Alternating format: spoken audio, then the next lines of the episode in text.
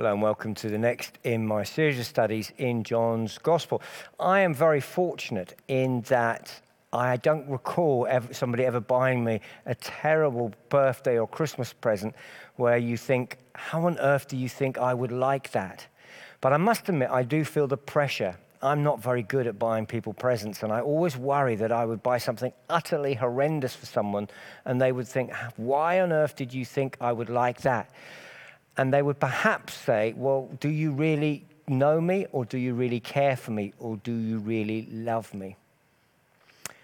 There's a moment in John's Gospel where Jesus says, if you love me, and it's a little bit scary, and we'll come and have a look at it now and see what the context is as to why he says that. We're in John chapter 14. He's talked to the disciples about trying to manage their heart to stop it being troubled. He's talked about the fact that he and the Father are one, and that by seeing Jesus, they are seeing the Father. And then in our last talk, we looked at where he talks about these disciples doing even greater things than him, and that whatever they ask for in his name, he will do to help them fulfill the works that Jesus was called to. And I do want to encourage you to go back and look at those if you can't recall them or you haven't seen them, because it's really important to see this next verse in that context. Jesus says, if you love me, keep my commands. It's really important to attach that to this verse that says, whatever you ask in my name, I will do. Because what he's saying is, I'm going to do whatever you ask when it's in the context of obeying my commands. And that will lead us to ask the question, well, what are the commands? And John has made this very, very clear. In chapter 13, we hear Jesus saying, a new command I give you, love one another. As I have loved you, so you must love one another. And it's abundantly clear, and we talked about this in our study around that chapter, that verse, how significant it is that Jesus says that they are to love as he loves, and that this is a command, a commandment. And then he's going to say this a few more times in the book, John 15:12. My command is this, love each other as I have loved you. This is my command, love each other. So fundamentally, the command is to love, but it's also to serve as Jesus served. We just looked at that in a few weeks ago, in the immediate minutes before he says these words, when he washes the disciples' feet and he says to them, I have set you an example that you should do as I have done for you. So when he says, if you love me, keep my commands, he's saying, look, if you love me, then you are to love and serve others as the Father does, as I, who is representing and demonstrating the Father to you, does.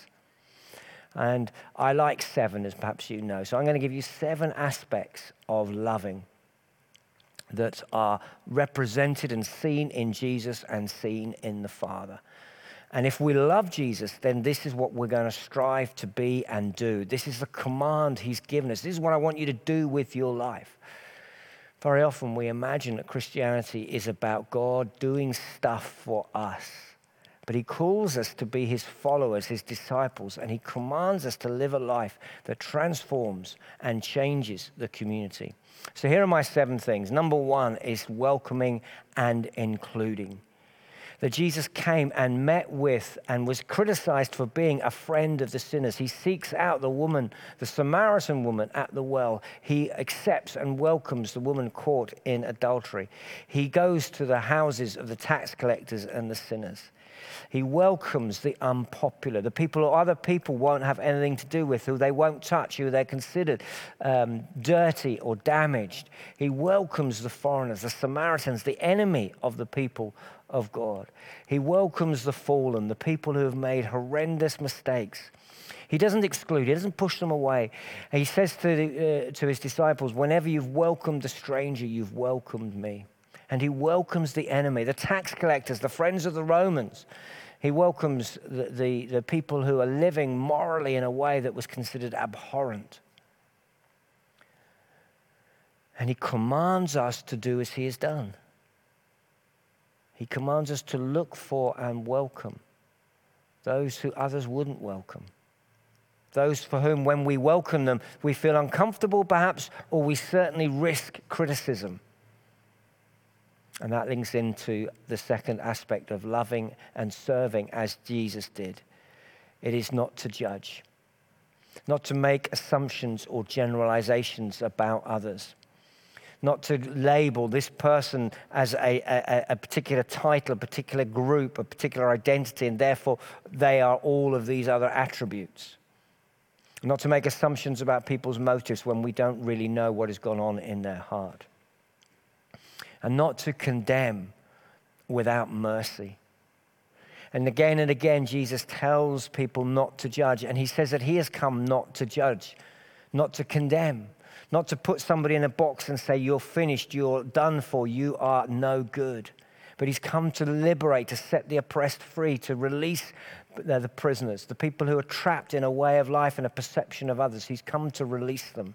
And so when he says to us, I want you to do what I say, he is saying, go and find the people who are judged and rejected and set them free. Third attribute of the love of God is to wait and never leave, never forsake, to not give up upon, but to stay in care and companionship when it's difficult, when we feel betrayed. And we see them the way the Father loves his people, the way he stays with humanity, the way he puts up with the people of God throughout the Old Testament, and he waits, and he never leaves or forsakes us. And that's a real challenge for us to wait for people who are not responding. Maybe it's family, maybe it's friends, maybe it's colleagues or others that we know, and it's hard because they don't seem to be making progress.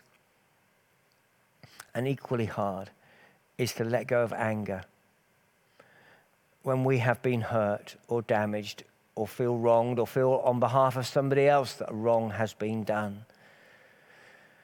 And Jesus commands us to love as he is loved, the God who offers forgiveness, mercy, grace, who comes to the sinners and sets them free rather than holding on to resentment. He's the one who on the cross says, Father, forgive them, for they don't know what they're doing.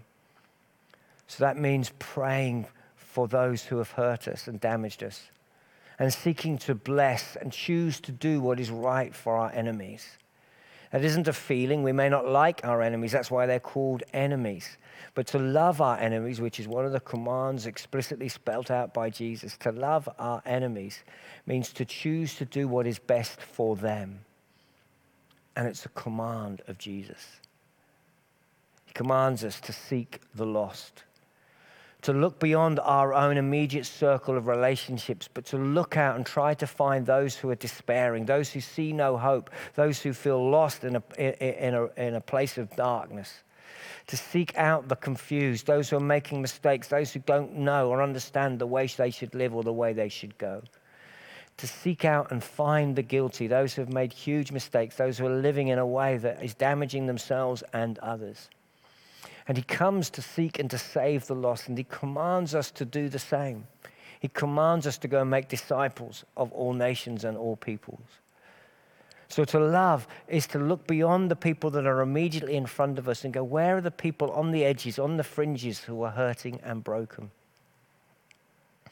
To love and serve as the Father does means to be good news to the poor, to get alongside those who are broken in spirit and broken financially, those who are oppressed and put upon, and not to be part of the oppression, not to be part of the isolation and the grinding pain of poverty, but to be those who help relieve it. And so lastly, to love and serve as the Father does is to be people who give. And as the Father has given Jesus, and as Jesus has given his life, so he invites us to give and to release the resources that God has given us. If you love me, keep my commands. The command is to love and serve others, to welcome, to not judge, to wait without leaving, to let go of anger, to seek the lost, to be good news to the poor, and to give. And we may say, how? Jesus, how do we do that? That is so difficult.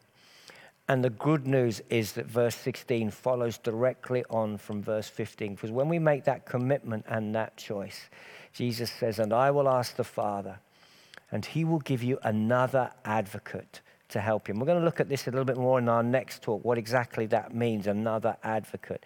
But for this moment, I just want to zone in on the help you bit. He'll be with you forever. The Spirit of truth. The world cannot accept him because it neither sees him nor knows him. But you know him, for he lives with you and will be in you. Jesus says, if you love me, then you will try to keep your commands and my commands. And we'll go, that's too hard, God. And he says, that's okay. I'm going to come and live in you and be with you by my Spirit, the advocate, and I will help you. So how does the Spirit of God within us help us to love? Well, firstly, the Spirit of God responds to our choice. It begins with us saying, Lord, help me. I can't do this. I want to be a person of love. I want to be a follower and a copier of Jesus. I want to follow his example. I want to live the life that God created and intended for me. And therefore, we invite God in because we say, I can't do this. We choose it and we say it's beyond me. And so there's an element of dependence. And when we say to God, I need you to help me in this, then he comes in by his Spirit and lives with us and will be in us. It's a spirit of dependence. It's a spirit of surrender. And we're saying to God, I can't do this without you. I can't love. I can't seek the lost. I can't let go of my anger. I can't welcome. I can't give. Because all of these things, my human instinct is saying, no, that's too difficult. That's too painful. That's unrealistic. But when God's Spirit comes in and transforms my nature, I can begin to move in that direction, to keep the commands that Jesus has asked of me. So what practically does that look like? Well, when we invite Jesus into our life by his Holy Spirit, I want to suggest that he does a number of things. Firstly, he highlights where we can love and where we're going wrong. And we begin to see the lack of love in our lives. We begin to become aware of our selfishness or where we are actually damaging or hurting or overrunning somebody else. And we begin to see it and we feel remorse, we feel our conscience is challenged and changes. So the first thing that the Holy Spirit comes and does within us to help us to love is to reveal what's not loving. And we bring that to God in confession and repent. And as we recognize it and own it and admit it, it can be washed, cleansed, and removed. And then he begins to suggest how we can love. And we're in a situation and an idea and a prompt comes to the mind. Well, maybe I should say this, or maybe I could do that. And we begin to feel, as we're asking God to help us, we're asking God to change our minds. He begins to suggest the things that we could do that would be more loving. He begins to suggest that we might approach the person on the corner of the office or the workplace who nobody else is speaking to. He begins to suggest how we might let go of anger. He begins to suggest what we might do with our money and how we might give. And then the Spirit at work within us motivates and gives us a desire to follow through on the suggestion that he's made. And we find ourselves thinking differently to the way we used to think. And we want to love and we want to do the things that he asks of us. We want to seek the lost. We want to be good news to the poor. We want to bring hope to the despairing. We want to welcome and include. And the final part of the work of the Spirit within us is he strengthens us. He gives us the resilience. When we get it wrong, when it's hard, when we perhaps are tempted to give up, there is something within us that goes, no, I'm going to stay with this. And when we fail, there is something within us that says, no, have another go. Get up back on your feet and keep going. And this is the work of God within us, his Holy Spirit, highlighting, suggesting, motivating, and strengthening. So our questions for reflection.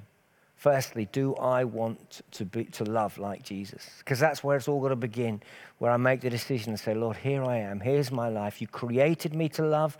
You intended me to love. I am at my best when I'm loving. And so I choose to do that. I choose to renounce my selfish ambitions and lay myself to your agenda. And when we do that, the next questions come out of that. Where is God's Spirit highlighting unlove within me? Where, as I pause for a moment, am I recognizing, you know what, that way I do that, the way I speak about that person, the way I use my time, the way I ignore that situation, that is unloving. And I need to change that. And where is God highlighting people who need our love and care? Those who are on the edge, those who are broken, those who are lost, those who are excluded, those who others would reject. Whose names are coming into our mind and whose lives are coming across our path? And lastly, where is God's Spirit highlighting ways to love better?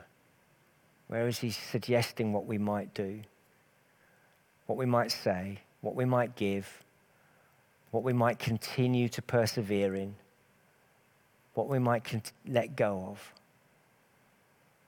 Let's ask his Spirit to fill us again. He has sent his Spirit to help us. He says, my command is to love, and if you choose that, I will come and live in you and help you. He will not leave us, as the next verse says, as orphans, but come and help us. Let's pray together.